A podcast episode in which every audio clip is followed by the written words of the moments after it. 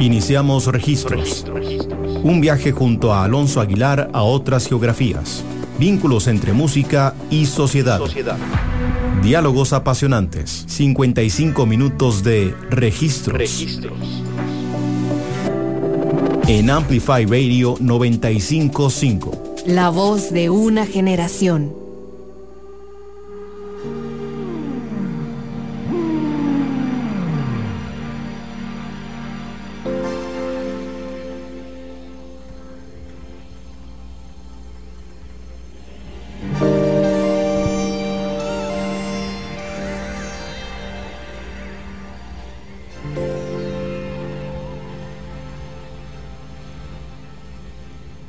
Hola a todos y todas, estamos acá en Registros para Amplifier Radio.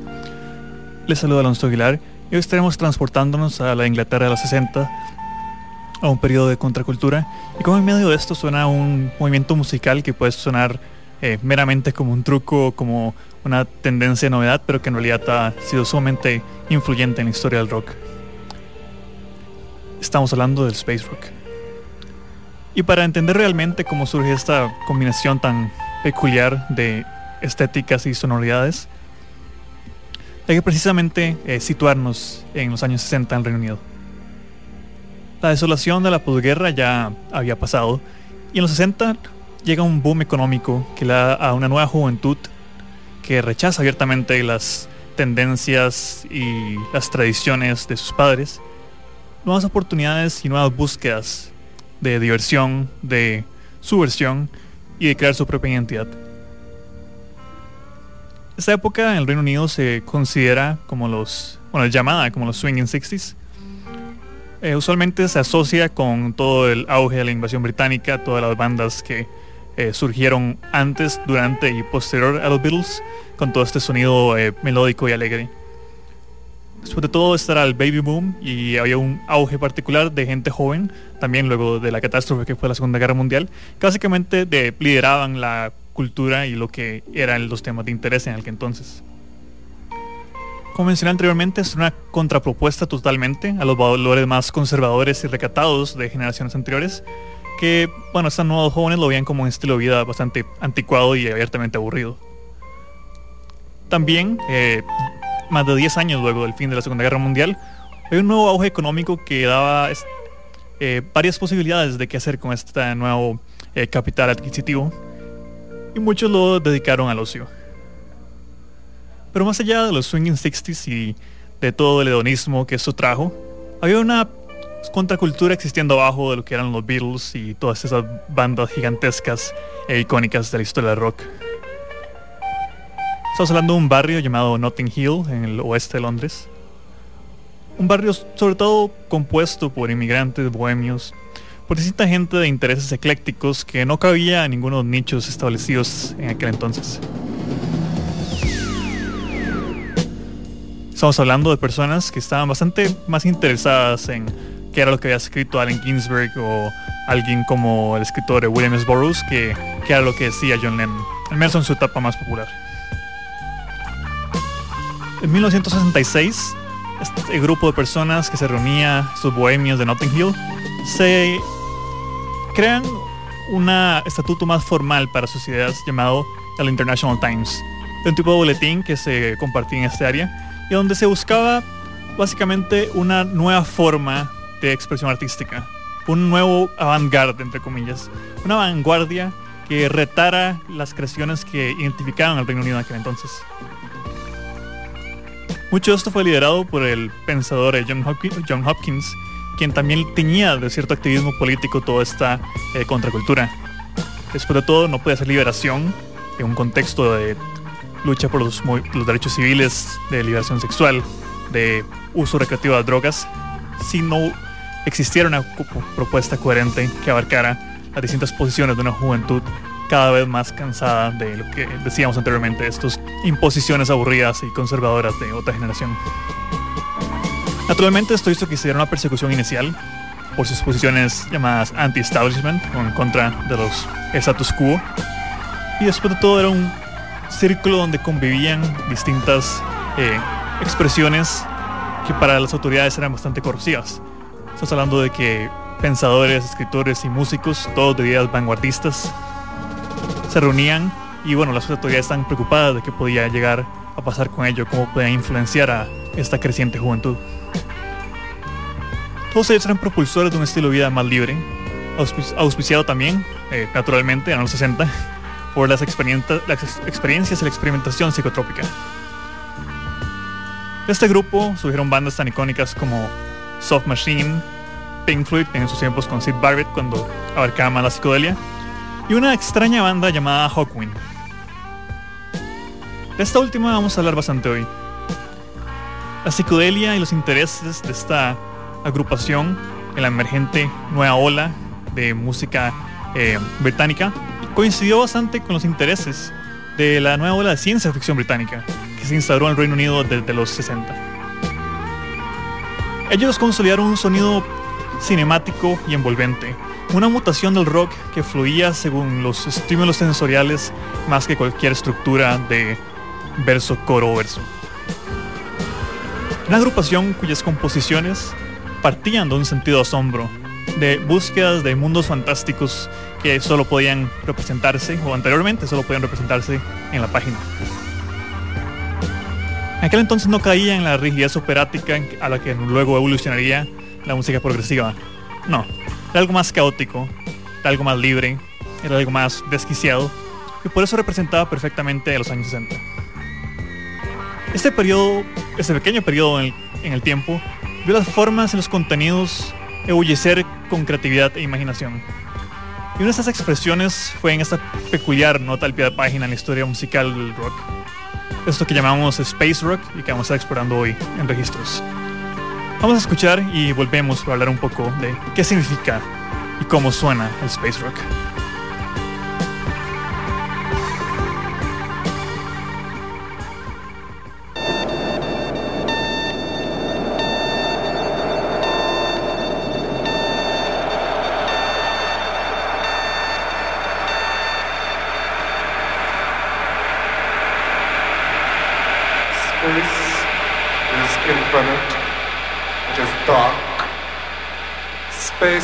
Neutral, it is cold. Stars occupy minute areas of space. They are clustered a few billion here and a few billion there as if seeking consolation in numbers. Space does not care. Space does not threaten.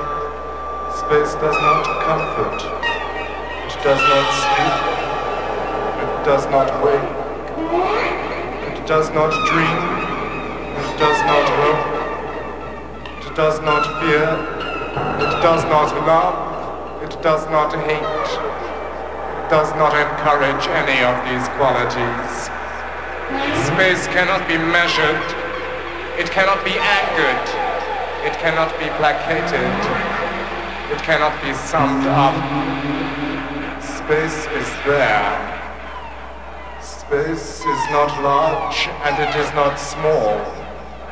It does not live and it does not die. It does not offer truth and neither does it lie. Space is a remorseless, senseless, impersonal fact. Space is the absence of time and of matter.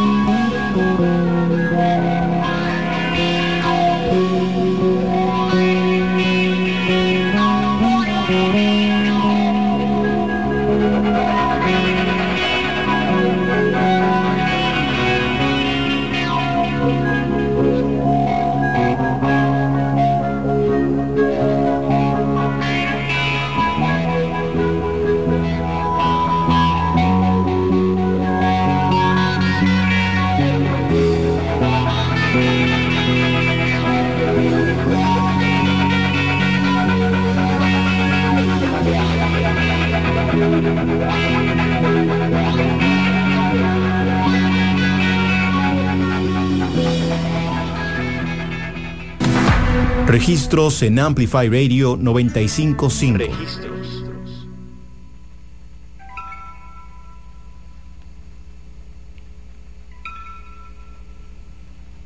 Estamos de vuelta acá en Registros para Amplify Radio. Yo soy Alonso Aguilar y esto que escuchábamos era el tema Space is Deep de Hawkwind con la introducción Black Corridor también de esta misma agrupación de su álbum Space Ritual. Mencionamos anteriormente que Hawkwind iba a ser una banda bastante mencionada en el programa. Bueno, a que es básicamente la pionera de incorporar totalmente la estética space rock. O rock, bueno, también como toda esta estética espacial y abarcarla como básicamente la esencia de la agrupación. ¿Por qué Hawkwind se crea y por qué toma esta estética? Eh, tiene que ver mucho con lo que adelantábamos un poco en el segmento anterior, cuando hablábamos de todo el entorno contracultural del underground británico en aquel entonces. De hecho, la introducción eh, de la canción, escuchamos un pequeño eh, verso recitado de spoken word eh, por el autor Michael Moorcock, quien sería una figura fundamental, no solamente en Hawkwind, ya que escribió varias de sus canciones, sino también de toda la contracultura británica, sobre todo en el frente literario y sobre todo en las ideas de la ciencia ficción y la fantasía de la nueva ola de ciencia ficción británica. La subversión de Moorcock eh, va de la mano con cómo rompe básicamente con todos los estigmas que se tenían hasta aquel entonces de lo que era ciencia ficción y de lo que era fantasía. Y de hecho deja un precedente que al día de hoy creo que no se termina de difuminar totalmente. Una de las áreas más marcadas donde se nota esta quiebre es en bueno, es en esa eh, transición generacional en, el periodo entre guerras y cómo eh, estos géneros son reapropiados justamente en el periodo posguerras, en este caso los 60 eh, para quienes no, no, son muy, no están muy familiarizados con todo el aura como de literatura, lo que en cine se llama cine de género, literatura de género, que son como todos los elementos fantásticos, estamos hablando de que principalmente en términos de ciencia ficción, en el periodo entre guerras, las revistas Pulp, revistas donde escribían varios autores sobre historias fantásticas, escribían autores como Robert T. Howard, como H.P. Eh, eh, Lovecraft, como eh, Ashton Smith y muchos otros. todos ellos básicamente escribían estas revistas y tienen un, tinte quizás más racionalista sobre muchos elementos. eventualmente, sobre todo en el lado pulp, en la fantasía, se juega más como con cánones, como con ideas del bien contra el mal, todo lo que se suele asociar de manera bastante canónica. Eso también se puede ver en retrospectiva hasta autores como eh, Tolkien, El Señor de los Anillos, que también tiene una visión bastante clara entre el bien y el mal, entre eh, la, civilización ideal y todas estas ideas. De nuevo, la ciencia ficción básicamente dice que eh, casi nada de eso tiene valor en el contexto de la posguerra. De nuevo, estamos hablando de un mundo donde Vietnam existía, la tensión de la Guerra Fría era predominante y los matices no, no estaban tan claros como blanco y negro, como proponía toda esta eh, literatura. De hecho, los escritores rechazaban totalmente la vacuidad y las ideas anticuadas de la tradición pulp, eh, ya que también se favorecía, y aquí es quizás unos puntos de quiebre más interesantes, y lo que lleva al space rock, eh, se favorecía el, tipo de ciencia ficción que se considera o se conoce como hard sci-fi o ciencia ficción dura, que es ese tipo de ciencia ficción especulativa que está sobre todo interesada en el aspecto de predicción, de innovación, esa visión un poco tecnocrática de, ok, ¿qué puedo sacar de esta ciencia ficción?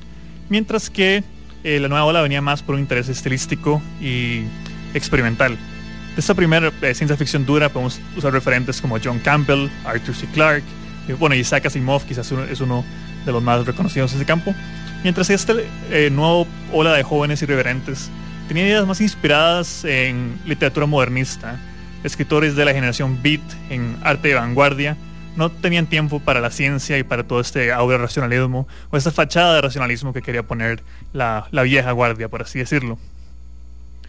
Es Michael Moorcock quien crea la revista New Worlds, editada por él mismo, donde favorecía textos e ilustraciones de este corte.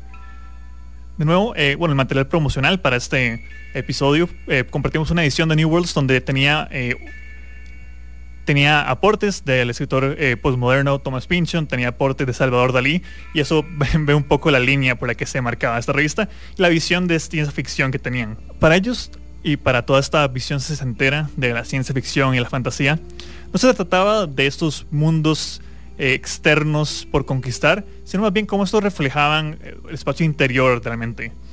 Cómo eh, toda esta influencia, todo ese contexto de tensión política que hablábamos, toda la controversia del movimiento por derechos civiles, cómo, cómo esto traía a la mesa ideas más abstractas y más filosóficas directamente en muchos de esta de la fantasía y de la literatura de ciencia ficción de esta época veíamos elementos como la liberación sexual, como la conciencia ambiental, la subcultura de drogas, la psicodelia y sobre todo también jugaban mucho como con artistas pictóricos que podían representar esto, eh, artistas como el francés Mobius, por ejemplo, que tuvo toda su colaboración por ese lado.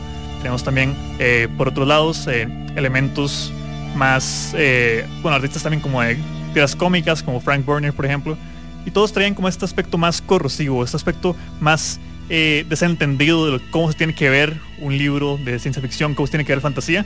Más bien estaban interesados en romper un poco las barreras que existían en las preconcepciones. De hecho, esa línea política que hablábamos antes, adelantábamos con eh, John Hopkins, también Moorcock le trajo a la revista New Worlds. Moorcock era abiertamente anarquista y marxista, y de hecho varias de sus críticas a la ciencia ficción y la fantasía antigua era que eran sumamente conservadoras, eh, sobre todo habla mucho, tiene un texto bastante eh, de la fantasía de Tolkien, y eh, también critica muchos aspectos coloniales. Dice como que esta representación fantástica no puede ir como con las ideas de cambio en las que él creía.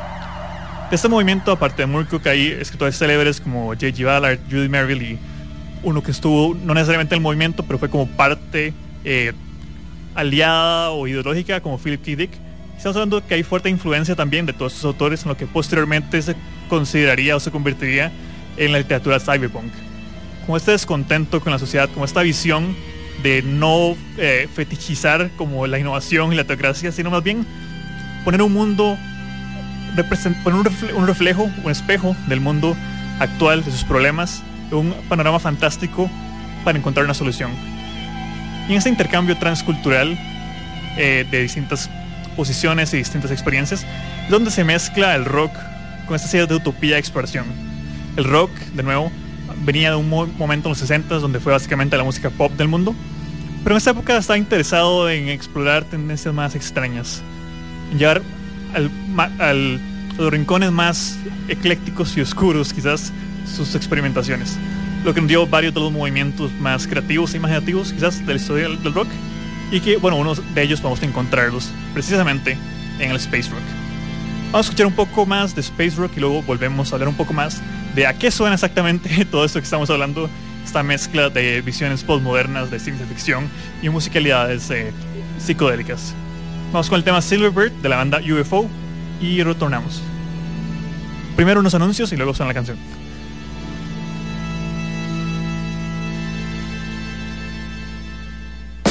Hola, soy Litus y te invito a escuchar Lit by Lit todos los jueves a las 7 de la noche un programa donde tendremos música, entrevistas y viajes en el tiempo.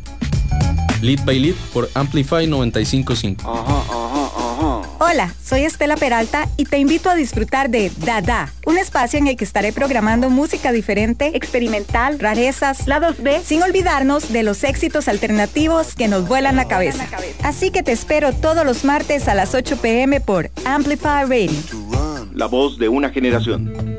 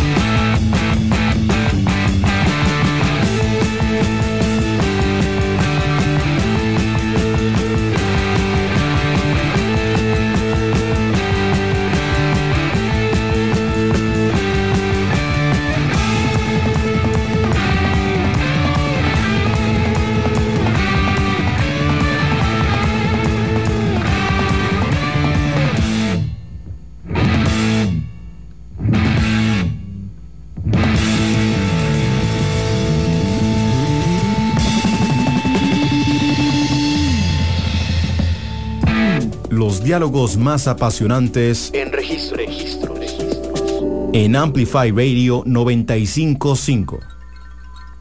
Estamos de vuelta acá en Registros para Amplify Radio. Yo soy Alonso Aguilar y hoy estamos hablando del Space Rock y de cómo surge este movimiento sonido, como se pueda definir, en medio de un contexto cultural de distintas innovaciones en el campo de, de la ciencia ficción, la fantasía y bueno, toda la contracultura británica de los 60. El tema en específico que escuchábamos era Silverbird de la banda UFO de su álbum de 1971 Flying UFO 2 que de hecho contaba con el subtítulo ya directamente de Space Rock. Así directamente. Eh, quizás estas de las primeras men- probablemente estas de las primeras menciones específicas del término aunque tiene toda una trayectoria de la que vamos a estar hablando un poco. En términos musicales, eh, como pu- pudieron haber escuchado en esta canción y en la anterior de Hawkwind, eh, las temáticas espaciales van desde, sobre todo como una visión más eh, introspectiva de la experiencia espa- espacial. No es tanto quizás eh, lo que sí pasaba en canciones de R&B y rock and roll los 50 en medio de todo el furor de la carrera espacial y la llegada del hombre a la luna, que eran más casi que un recuento informativo de lo que estaba pasando, sino que eran, aquí se hablan más como de la incertidumbre eh, en términos a veces existenciales, del sentido de asombro, de liberarse de los estigmas societales y de la trascendencia de este mismo mundo como lo conocemos. Antes hablábamos de la idea de entropía eh, que existía en estas eh, en esta literatura, por ejemplo, eh, que evadía los eh, blancos y los negros, el bien y el mal. A mí le interesaba más este balance entre, eh, citando directamente a Michael Moorcock, eh, el caos y la ley. Naturalmente, eh, el caos era donde estaba la mayor parte del interés de estos artistas, ya que para ellos ahí es donde estaba el aspecto como pasional, el interés creativo. Luego de estas canciones de los 50 o 60 que mencionaba, eh, que tenían sobre todo, eran canciones bastante convencionales que incorporaban como algún elemento, eh, algún artilugio de producción, algún efecto especial que evocaba acceso al espacio, pero no, se pueden considerar space rock ya que eh, filosóficamente su visión del espacio no cabe en lo que estamos hablando y en términos estáticos tampoco tienen este interés de representar sonoramente en términos de composición esta idea del espacio quizás la primera, no directamente parte, pero un precursor de esto podría ser el álbum de 1959 del artista británico Joe Meek, que se llama I Hear a New World. Eh, este álbum es una fantasía musical eh, que toma mucho de la exótica, de hecho, que hablamos en un episodio con nuestro invitado Nilo. Eh, es una conmemoración como avance tecnológico, pero sin caer en la tecnocracia de la ciencia ficción dura y, tradicional, sino bien como este sentido de asombro y esta búsqueda de nuevos mundos y nuevas oportunidades. Naturalmente no tiene tanta carga psicodélica como esos otros temas que hemos estado escuchando, pero eh, sí, eh, digamos, como en su composición y todo, sí tiene los, los elementos atmosféricos que vendrían como a caracterizar todo el space rock. Naturalmente, cuando hablamos de psicodelia, eh, para alguien vendrá a la mente, a la mente bueno, psicodelia, álbumes conceptuales y Inglaterra, alguien pensará inmediatamente en Pink Floyd. Y bueno, de hecho, en los tiempos de Sid Barrett, cuando estaba este compositor, parte de la banda, hay algunos de, bueno, alguna gente los considera como precursores del space rock o casi como canciones eh, que podrían considerarse parte de este canon, canciones como Astronomy of Mind o Interstellar Overdrive, esos primeros álbumes de Pink Floyd que eran mucho más psicodélicos en vez de progresivo, que es una distinción del que vamos a estar hablando, ya que en términos filosóficos y estéticos se significa bastante. Estas canciones tenían esta visión de psicodelia que básicamente querían explorar el aspecto de la transición espacial, todo este viaje por terrenos desconocidos, por panoramas eh, fuera de este mundo literalmente, eh, a partir de esa interpretación sensorial de lo que puede ser la experiencia. Por eso hemos escuchado temas bastante abrumadores a veces, como con sus composiciones de guitarras, eh, como con sus eh, crescendos de cuatro minutos, temas con duraciones bastante extensas. Hemos puesto las más manejables aquí, aunque algunas sí pasan los 6 a 7 minutos, pero no, hay, hay temas de Space Rock que duran 20 minutos. Eh, de hecho, el infame álbum de, de Hawkwind, que le dio la fama, eh, Space Ritual, eh, dura 88 minutos y estaba eh, promocionado como un dolor de cabeza 88 minutos, básicamente. Con eso pueden darse un cuenta un poco del tono que tenían sus artistas, como el interés consciente de romper un poco los estigmas. En términos del término en sí, de space rock, no, no, no es algo que surgió así como de la nada, sino que también viene con una tradición que justamente nos deja explorar un poco las influencias que tienen todos estos artistas. Quizás uno de los nichos más específicos vendría como de eh, Karl-Heinz Stockhausen, el productor electroacústico alemán, que tenía su concepto de música espacial y música cósmica. Él quizás no encontraría de él en el space rock, quizás no es tan directo como uno asume, pero eh, Stockhausen fue una gran influencia para el sonido que vendría a conocerse como crowd rock, una mezcla de rock experimental como con ideas industriales y que posteriormente evolucionaría en música electrónica. De hecho, en sus inicios el space rock es básicamente una convivencia entre bandas alemanas y bandas británicas, aunque de tradiciones relativamente distintas, pero que entre ellas mismas se, se influenciaban al mismo tiempo algunas bandas alemanas, de hecho, eh, una banda alemana que toma, luego pasaría a Estados Unidos es la agrupación Kingdom Come. Y bueno, en Alemania también estaba la agrupación AR and the Machines, que también a final de los 60 y en los 70 jugaban mucho como con esas estructuras, esas estéticas.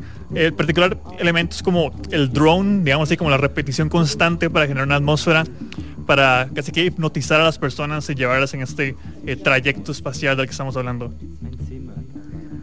Por el lado de ellos quizá era una estética más eh, tecnocrática, más industrial, más alemana en todo sentido.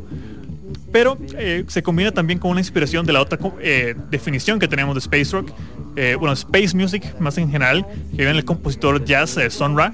Sonra en su estética siempre tenía esta visión intergaláctica, un jazz psicodélico que se mezclaba con música del Medio Oriente, música africana, bueno, distintas partes de África, que le da como esta calidad de, entre comillas, de otro mundo. De otro mundo, entre comillas digo porque, de nuevo, lo que hacía era simplemente como cuestionar y poner a prueba los sentidos occidentales, las sensibilidades, pero en esa misma capacidad eh, era que se le daba este carácter de eh, intergaláctico, como él mismo se bautizaba.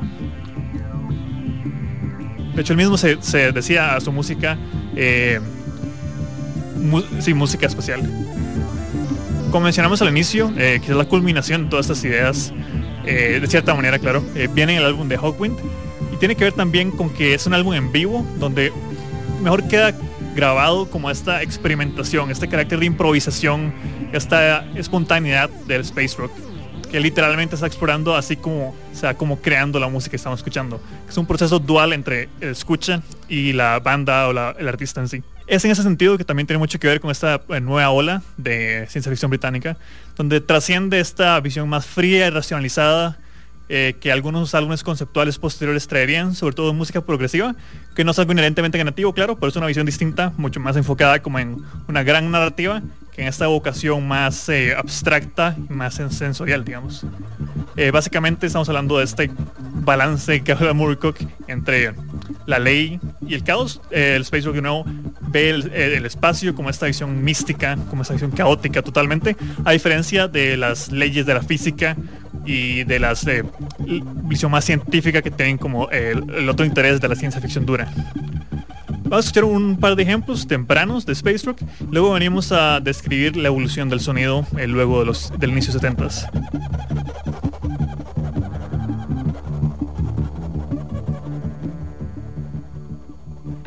Hola, mi nombre es Javier González y os quiero invitar a un nuevo programa que estoy preparando. Se llama Pon tu mental sol y en él principalmente haremos un repaso a la música pop española de las últimas décadas, pero sin olvidar bandas de cualquier otro lugar. Te esperamos aquí en Amplify Radio 955 de 4 a 5 todos los viernes. Pon tu mente al sol. Pon tu mente al sol. Amplificando la red. La red, la red. Amplifyradio.com 955 la voz de una generación.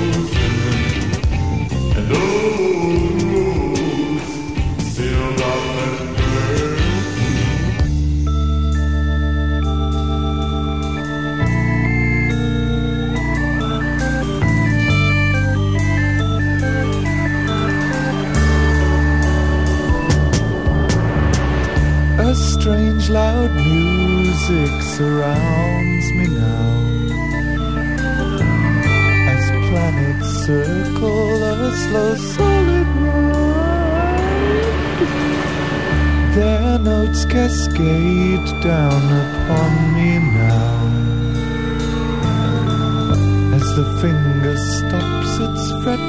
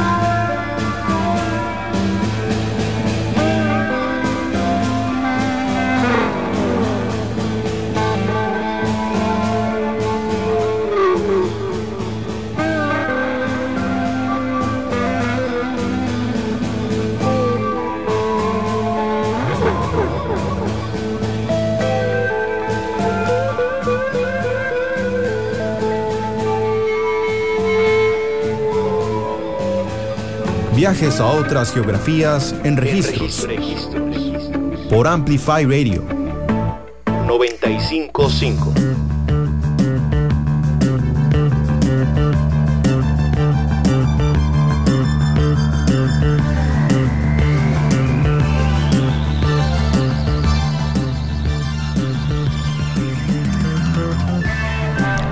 Estamos acá en registros por Amplify Radio, escuchando un poco la evolución del space rock a lo largo de los años. Los temas que escuchamos anteriormente fue eh, primero el tema Space Clocks de Kingdom Come, un tema también bastante temprano de esta agrupación de Hamburgo, y posteriormente el icónico tema de la banda Nectar, eh, Astronaut's Nightmare, que bueno, como el mismo título menciona y que también podemos escuchar un poco en la letra de la atmósfera, es un tema también bastante tétrico de ciencia ficción, que habla justamente como estas... Eh, este miedo existencial de estar frente al abismo negro y eterno que es el espacio exterior. Y bueno, esto marca un poco también eh, la estética de muchas de estas bandas. Como hemos escuchado también hay mucha eh, cacofonía, hay como cierto caos sonoro, sobre todo en los solos de guitarra, en estos momentos de clímax de muchas de estas canciones, que se eh, complementan también con interludios bastante atmosféricos y oscuros que hemos podido escuchar. Eso tenía que ver también con que, bueno, también muchas de estas canciones que hemos escuchado acá en vivo se extendían, eh, sea dos veces o tres veces más de su duración en, estudio. Tiene que ver también con que era casi como un juego eh, de las bandas de tomar cómo estaban reaccionando las, personas como a sus composiciones. De hecho, Hawkwind y Nectar en particular eran conocidas por bueno, consolidaron mucho la estética o las expectativas de un show de Space Rock, ya que en sus tours del 72, si no me equivoco, empezaron a utilizar eh, luces estroboscópicas, eh, luces líquidas, lámparas de, Java, eh, atuendos espaciales, de toda esta experiencia inmersiva que representaría lo que el Space Rock quería de lo que fuera como esta, vivir esta música de cierta manera. Como que muy ligado también como este elemento contracultural, el aspecto de las drogas psicotrópicas como el CD, también en parte del proceso de composición, tanto así como del proceso de la experiencia en vivo. Y también tenía muy, muy contemplado eso, ya que con eso también se buscaba como expandir la mente de estas formas. también esa misma duración tenía que ver justamente con este factor de que eran canciones inmersivas y que jugaban también con distintas texturas que tocaban distintas partes eh, de la sensorialidad de las personas. Luego con las frecuencias que se utilizan los elementos como de composición, también las eh, laxas y a veces eh, esporádicas menciones sonoras, líricas, perdón. Porque la narrativa de los temas no es tanto en la historia que están contando, sino como en la experiencia de ir a través del track, podría decirse. Muchos de esos álbumes también por esta misma eh, característica eh, son álbumes eh, conceptuales, no necesariamente esas grandes narrativas, como dije anteriormente, que surgieron, surgieron más, sobre todo con la música progresiva, con grupos como Rush más adelante, pero que en el Space Rock son más nada más como que este es un planeta, vamos a crearle la banda sonora a este planeta. Ok, esta es una trayectoria de esta parte del espacio a esta. Vamos a tratar de replicar eso a través de la música, de distorsión de guitarras, de los sintetizadores pesados y ya un poco por ahí esa intencionalidad que bueno de hecho los sintetizadores son unos elementos quizás más predominantes para identificar el space rock ya que se utilizan para crear también esas atmósferas frías y a veces hasta tétricas como dije anteriormente eh, de la experiencia espacial. Y también de hecho es una interesante mezcla entre géneros el simple hecho de tener esos elementos más eh, new age por momentos de space music como hablábamos tener el elemento psicodélico también, tener el elemento de crowd rock y bueno, básicamente ser como esta visión bastante, esta experiencia del rock ya bastante heterogénea que eh, sería un preámbulo quizás para lo que vendría más con el rock independiente en, finales de los 80s, cuando las mismas escenas independientes vean menos eh, qué géneros, qué cosa y nada más eh, vean parte de experiencia. muchos artistas de hecho pasaron de hacer space rock o bueno, space music en general, y se ligaron directamente con la creación de bandas sonoras. Eh, no directamente a la escena británica y no directamente con la parte psicodélica, pero ejemplos surgen sobre todo con la estética de los álbumes de eh, Jean-Michel Jarre de Francia, eh, de la misma banda Tangerine Dream que escuchábamos de fondo antes. son bandas que transicionarían directamente a sonorizar películas. Pasa lo mismo también con la agrupación eh, griega Vangelis, como que toda esta misma eh, idea conceptual de detrás de la música eventualmente eh, llegaría a ser parte de películas como Blade Runner o como Legend, por ejemplo. Vamos a escuchar un tema de Gong. eh, bueno, brevemente vamos a escuchar parte de un tema de Gong y retornamos para eh, darle cierre al programa.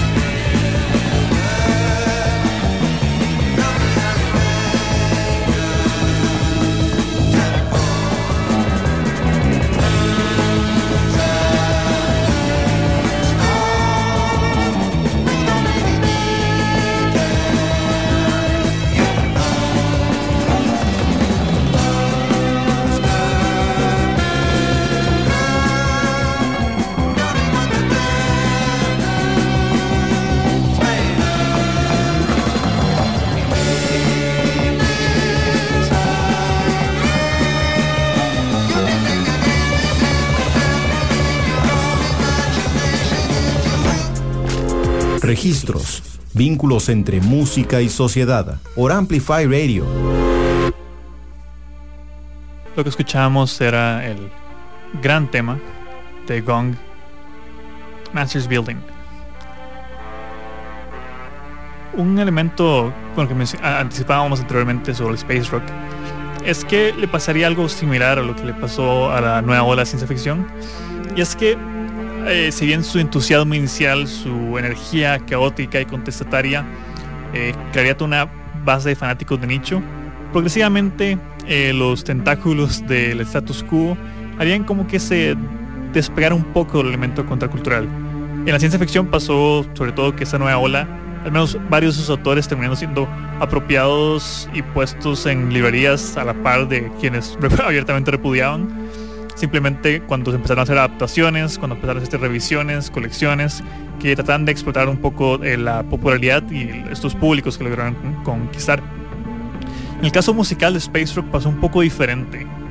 Varias de las agrupaciones, eh, algunas como no necesariamente evolucionaron, sino que transicionaron a otros intereses, eh, mucho menos caóticos de nuevo, como mucho menos improvisacionales como que hemos escuchado hoy, sino que más bien la tendencia de las exploraciones que tenían sobre el espacio, sobre la ciencia ficción, sobre la fantasía, querían sobre todo en la música progresiva, el rock progresivo. Pero hay una diferencia como anticipada también eh, antes del programa eh, entre psicodelia y, progresivo. la psicodelia tenía este eh, carácter libre, de exploración, esa naturaleza desentendida, que la música progresiva por su naturaleza carecía un poco. Pero muchas de las grandes óperas rock, antes mencionábamos Rush, que es un punto medio interesante, pero muchos de estos álbumes conceptuales que saldrían más adelante, ligados con temáticas de ciencia ficción y distopia, estarían mucho más en el marco eh, más pensado, más limpio, más elaborado del rock progresivo. Al menos por gran parte de los 70 y quizás los 80. La evolución real, bueno, no, real, pero la evolución quizás más eh, afín en espíritu a lo que pasó con el space rock, se puede encontrar sobre todo a mediados de los 80 en lo que sería ya otro programa de registros hablando de agrupaciones eh, que no tomaban la parte temática necesariamente del space rock, sino como su énfasis en la atmósfera, sus drones envolventes, su naturaleza experimental. Una banda como Spaceman 3, eh, de hecho, es una gran sucesora del space rock, y que a partir de ella crea toda una bola de nieve que eventualmente haría que esos elementos que hemos mencionado en el programa quedarían en otros subgéneros como es el post-rock, como es el shoegaze, también en su momento hablaremos de ellos a profundidad. También es interesante ver cómo en la misma música rock, en la escena de heavy metal, evolucionó también del space rock varias partes.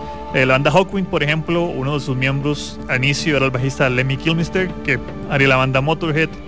Eh, varias de las, de, las canciones y composiciones de Moorcock, tanto en el campo literario como en el campo musical, pasarían a inspirar agrupaciones como Blue Oyster Cult, que le dedicó un álbum conceptual a su héroe Elric de Melny Bonet.